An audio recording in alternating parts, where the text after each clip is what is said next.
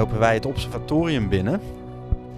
Ja, dus dit is het huisje wat ik gemaakt heb voor als mensen uh, nou, hier een cursus komen doen in de eerste plaats. Dus hier zitten alle educatiemiddelen, alle posters. Nou, ik heb wat collectie die onder een microscoop kan, maar wat kleuters zou kunnen bekijken.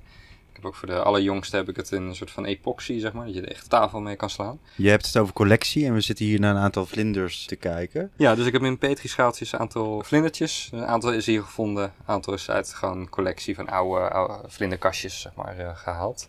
Maar ik wil juist dat mensen het gewoon aan beide kanten kunnen bekijken en, uh, en dus ook onder de microscoop.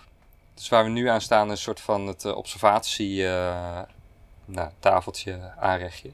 Er zijn allemaal boeken in de kast erboven, dus veel fotoboeken. Maar ook gewoon boeken dus over vlinders van waar vind je ze, welke hebben we eigenlijk. Dat zie je ook hier voor de nachtvlinders. Nachtvlinderboek staat ook achterin op ware grootte allemaal van, nou dit zijn al onze nachtvlinders. En als je de nachtvlinderopstelling buiten gaat opzetten, waar bijvoorbeeld onder het bed daar staat een grote mand met alle middelen daartoe. Dus dan kan je bijvoorbeeld een grote lamp zetten met UV-straling, groot laken en dan kan je nachtvlinders kijken. Met dit boekje erbij weet je ook wat het is. Het boek eronder is bijvoorbeeld de Vlinderbijbel. Dus dat is waar heel veel informatie in staat, ook gewoon van ja, die vroeger al geobserveerd werd. Deed ter haar, onze vlinders. Dat ziet er inderdaad uit als echt uh, 1900, ja. begin uh, 20e eeuw ergens. Er staan ook hele mooie platen in. Dus, uh, ja. Heb je die ook bestudeerd, dit boek? Dat heb ik uit. Heb ja. je uit zelfs, wauw. Kom je nou ook veel dingen tegen die niet meer leven in Nederland bijvoorbeeld? Of? Zeker. Ja, ja, bijvoorbeeld hier, ik heb hier, deze is dan uit de oude collectie, dus de Apollo vlinder. Dus die heb ik ook in een van die Petri schaaltjes. Ja, dat is een vlinder die we vroeger wel eens gezien werd. Die zien we nu nou, niet meer. Ja, dus er zijn er zeker die we nu niet meer zien. Aan de andere kant hebben we nu uh, ja, toch wel meer die deze kant op komen door het veranderende warmtefront. En andere die weer opschuiven, zoals de kleine vos. Ja, dus dat zal steeds meer aan de orde zijn. En even denken, wat zien we hier nog meer? Dus ja, in die kastjes dus alle educatiemiddelen. En ook gewoon, dit zijn boekjes. Als mensen hier bijvoorbeeld slapen, dan kunnen ze dus al die middelen gebruiken. Maar er staat dus ook van allemaal boekjes van, hey, waar vind je nou die vlinders? Ook met slecht weer. Waar, waar kan je nou rupjes zoeken?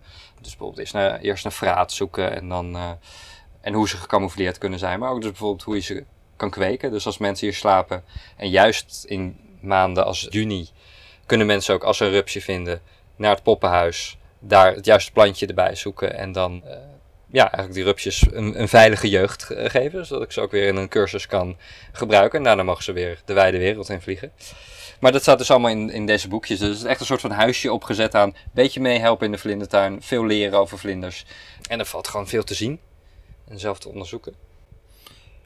Want we hebben al een paar keer de cursus besproken. Zou je eens de cursusinhoud kunnen opsommen? Wat leer je als je de cursus gaat volgen? Ja, Kijk, over het algemeen hou ik een aantal dingen aan voor meer vlinders. Kijk, je kan het oneindig moeilijk maken. Per soort is het soms onwijs specifiek. Maar over het algemeen hebben vlinders drie dingen nodig. En dat is, nou, één daarvan wisten we wel, dat zijn de bloemen. Maar dan moet je vooral realiseren van ja, mensen geloven al veel langer in bloemen. Dus er is duidelijk iets mis met onze bloemen. En dat heeft natuurlijk dan alles te maken met we moeten de juiste inheemse bloemen neerzetten. Niet gecultiveerd en niet bespoten. En vooral onze inheemse bloemen zijn heel erg goed in, als je hier in het hele vroeg voorjaar gaat kijken, dan zul je ook geen vlinders in de bloemenweides eh, zien. Ook al staan er een paar bloemen in bloei, vlinders gaan alleen door de graspaden. Want daar heb je alle pinkste bloemen, daar heb je al het hondstraf. En dat zijn planten die we niet zo vaak in ons tuin hebben, maar dus eigenlijk een hele grote waarde hebben voor vlinders. En dus vooral het voorjaar en het najaar, nou daar kan ik dan een heel aantal planten van opnoemen van, nou die zijn heel belangrijk, inheems, staan op momenten in bloei dat bepaalde vlinders dat echt nodig hebben. Dus qua bloemen, heel belangrijk. Tweede punt is de waardplanten. En waardplanten zijn alle planten die de rupsen eten. Want die zijn dus heel erg kieskeurig. En dat moet je zo zien. Een bloem is heel erg bedoeld voor. Nou, dat is eigenlijk gewoon uitgevonden voor insecten. Maar een plant wordt helemaal niet blij als, hij, als het blad gegeten wordt. Dus een plant maakt altijd gifstoffen aan voor alles wat op hem komt, wat hem eet. En voor ons is dat helemaal niet zo interessant. Nou sommige planten zijn wel giftig voor ons, maar wij zijn het algemeen veel te groot om daar last van te hebben. Voor rupsen is een heel ander verhaal. Voor elk bladetend insect, die heeft zich gespecialiseerd van oké, ik kan alleen dat gifstof verwerken. En bij die Sint-Jacobsrups die we daarnet zagen, die slaat het op in zijn lijfje, wordt er zelf giftig van. Wat hem ook weer een voordeel geeft. Maar over het algemeen uh, heb je bijvoorbeeld koolwitjes. Zit alleen op de koolsoorten, distelvlinders. Daar zitten de rupsen van op de distel. En bijvoorbeeld die liguster pijlstaart, of de pijlstaart die we net zagen van de lindenpijlstaart. Die zit op een specifieke struik of boom of plant. En het leuke aan de Nederlandse naam is dus dat het heel vaak in de naam zelf is verwerkt. Uitzondering citroenvlinder, zit niet op de citroen. Maar die zit bijvoorbeeld op de velboom de rupsen daarvan. Dus belangrijk is dat die planten die we aanplanten een, functie hebben voor nectar. Maar het zou heel erg mooi zijn als dat blad ook tegelijk gegeten kan worden door bepaalde rupsen van bepaalde vlinders. Dus daar probeer ik een mooie combinatie van te maken. Bijvoorbeeld een voorbeeld geveltuintjes of voorbeeld potten voor op het balkon. En dan het laatste belangrijkste ding is het overwinteren. Vlinders overwinteren of als vlinder, of als eitje, of als rups, of als kalkon. En ja, we zijn zo vreselijk netjes in onze tuinen en onze publieke ruimtes dat er heel, heel weinig plekken voor zijn voor vlinders om dat te doen. Dus ik laat zien op verschillende manieren en met verschillende voorbeelden van verschillende vlinders hoe zij gaan overwinteren en waar zij dat het liefste doen. De transformatie van nachtvlinders, van rupsen naar nachtvlinders, doen ze meestal onder de grond. De verpopping, de verpopping van dagvlinders meestal hoger tegen stengel van de plant. Maar die nachtvlinders zitten dus onder de grond. En het grappige is wat ik heel vaak merk als mensen langskomen en ik laat zien, bijvoorbeeld uit poppenhuis, die poppen. En oh, die vind ik altijd onder de grond. En dan zaten we, oh, ik dacht dat het een soort van muggen waren of een soort van vieze larven. Ja, nee, dat zijn dus de, de, poppen van onze nachtvlinders. Kan je beter laten zitten en ook niet doorheen schoffelen. Sowieso het hele schoffelen is een verschrikkelijke uitvinding wat echt nergens goed voor is. Ook niet voor je bodemkwaliteit of voor je bodemstructuur. Dus die mag de deur uit. Wat hoop jij dat mensen hier zien als ze door de microscoop uh, heen kijken en een vlinder onderleggen? Ja, de microscoop is gewoon puur voor de verwondering. Verwondering hoe die beestjes in elkaar zitten. Vaak kijken mensen van een afstandje naar een vlinder en denk een simpel fladderend beest. Maar ja, mensen vergissen zich vaak in van die vlinders zijn ongelooflijk oud. Qua soorten, veel ouder dan mensen zijn. Sowieso, ja, de insecten zijn de eerste die ooit aan land kropen. Bepaalde vlindervarianten die leefden nog voordat de bloemen waren uitgevonden, zeg maar, door de natuur. Dus die leefden in een landschap zonder bloemen. Dus die beestjes zijn al heel lang geëvolueerd en, en zitten dus veel ja, bijzonder in elkaar dan mensen vaak verwachten. En dat ik hoop die verwondering een beetje op te wekken met als ze door een microscoop gaan kijken. Dat ze kijken naar die, naar die antennes en dan gaan van ja, waarvoor? Stel ik had antennes, wat zou ik dan meer kunnen dan alleen mijn ogen? Of naar die pootjes kijken en ik oh, het ziet super bijzonder in elkaar. Ja, dus de microscoop heeft niet veel mensen thuis. Dus het gaat hier van, nou, haal iets uit de weide, ga dat bekijken. En verwonder je over hoe bijzonder natuur eigenlijk is.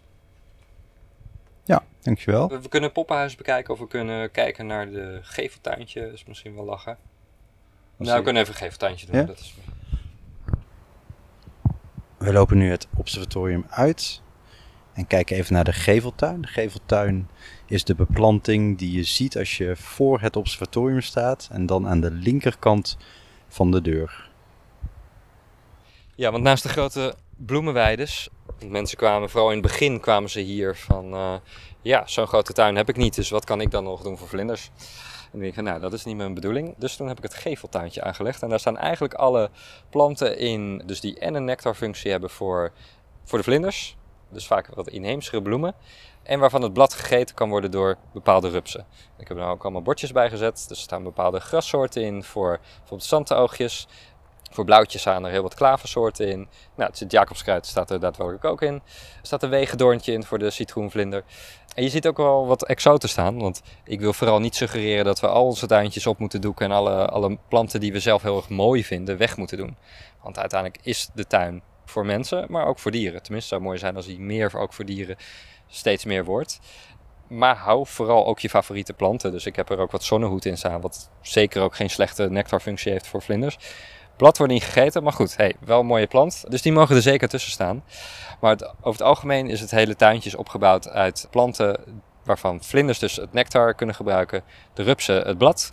En er staan ook wat planten tussen en er is een stro die voor het overwinteren juist uh, cruciaal is.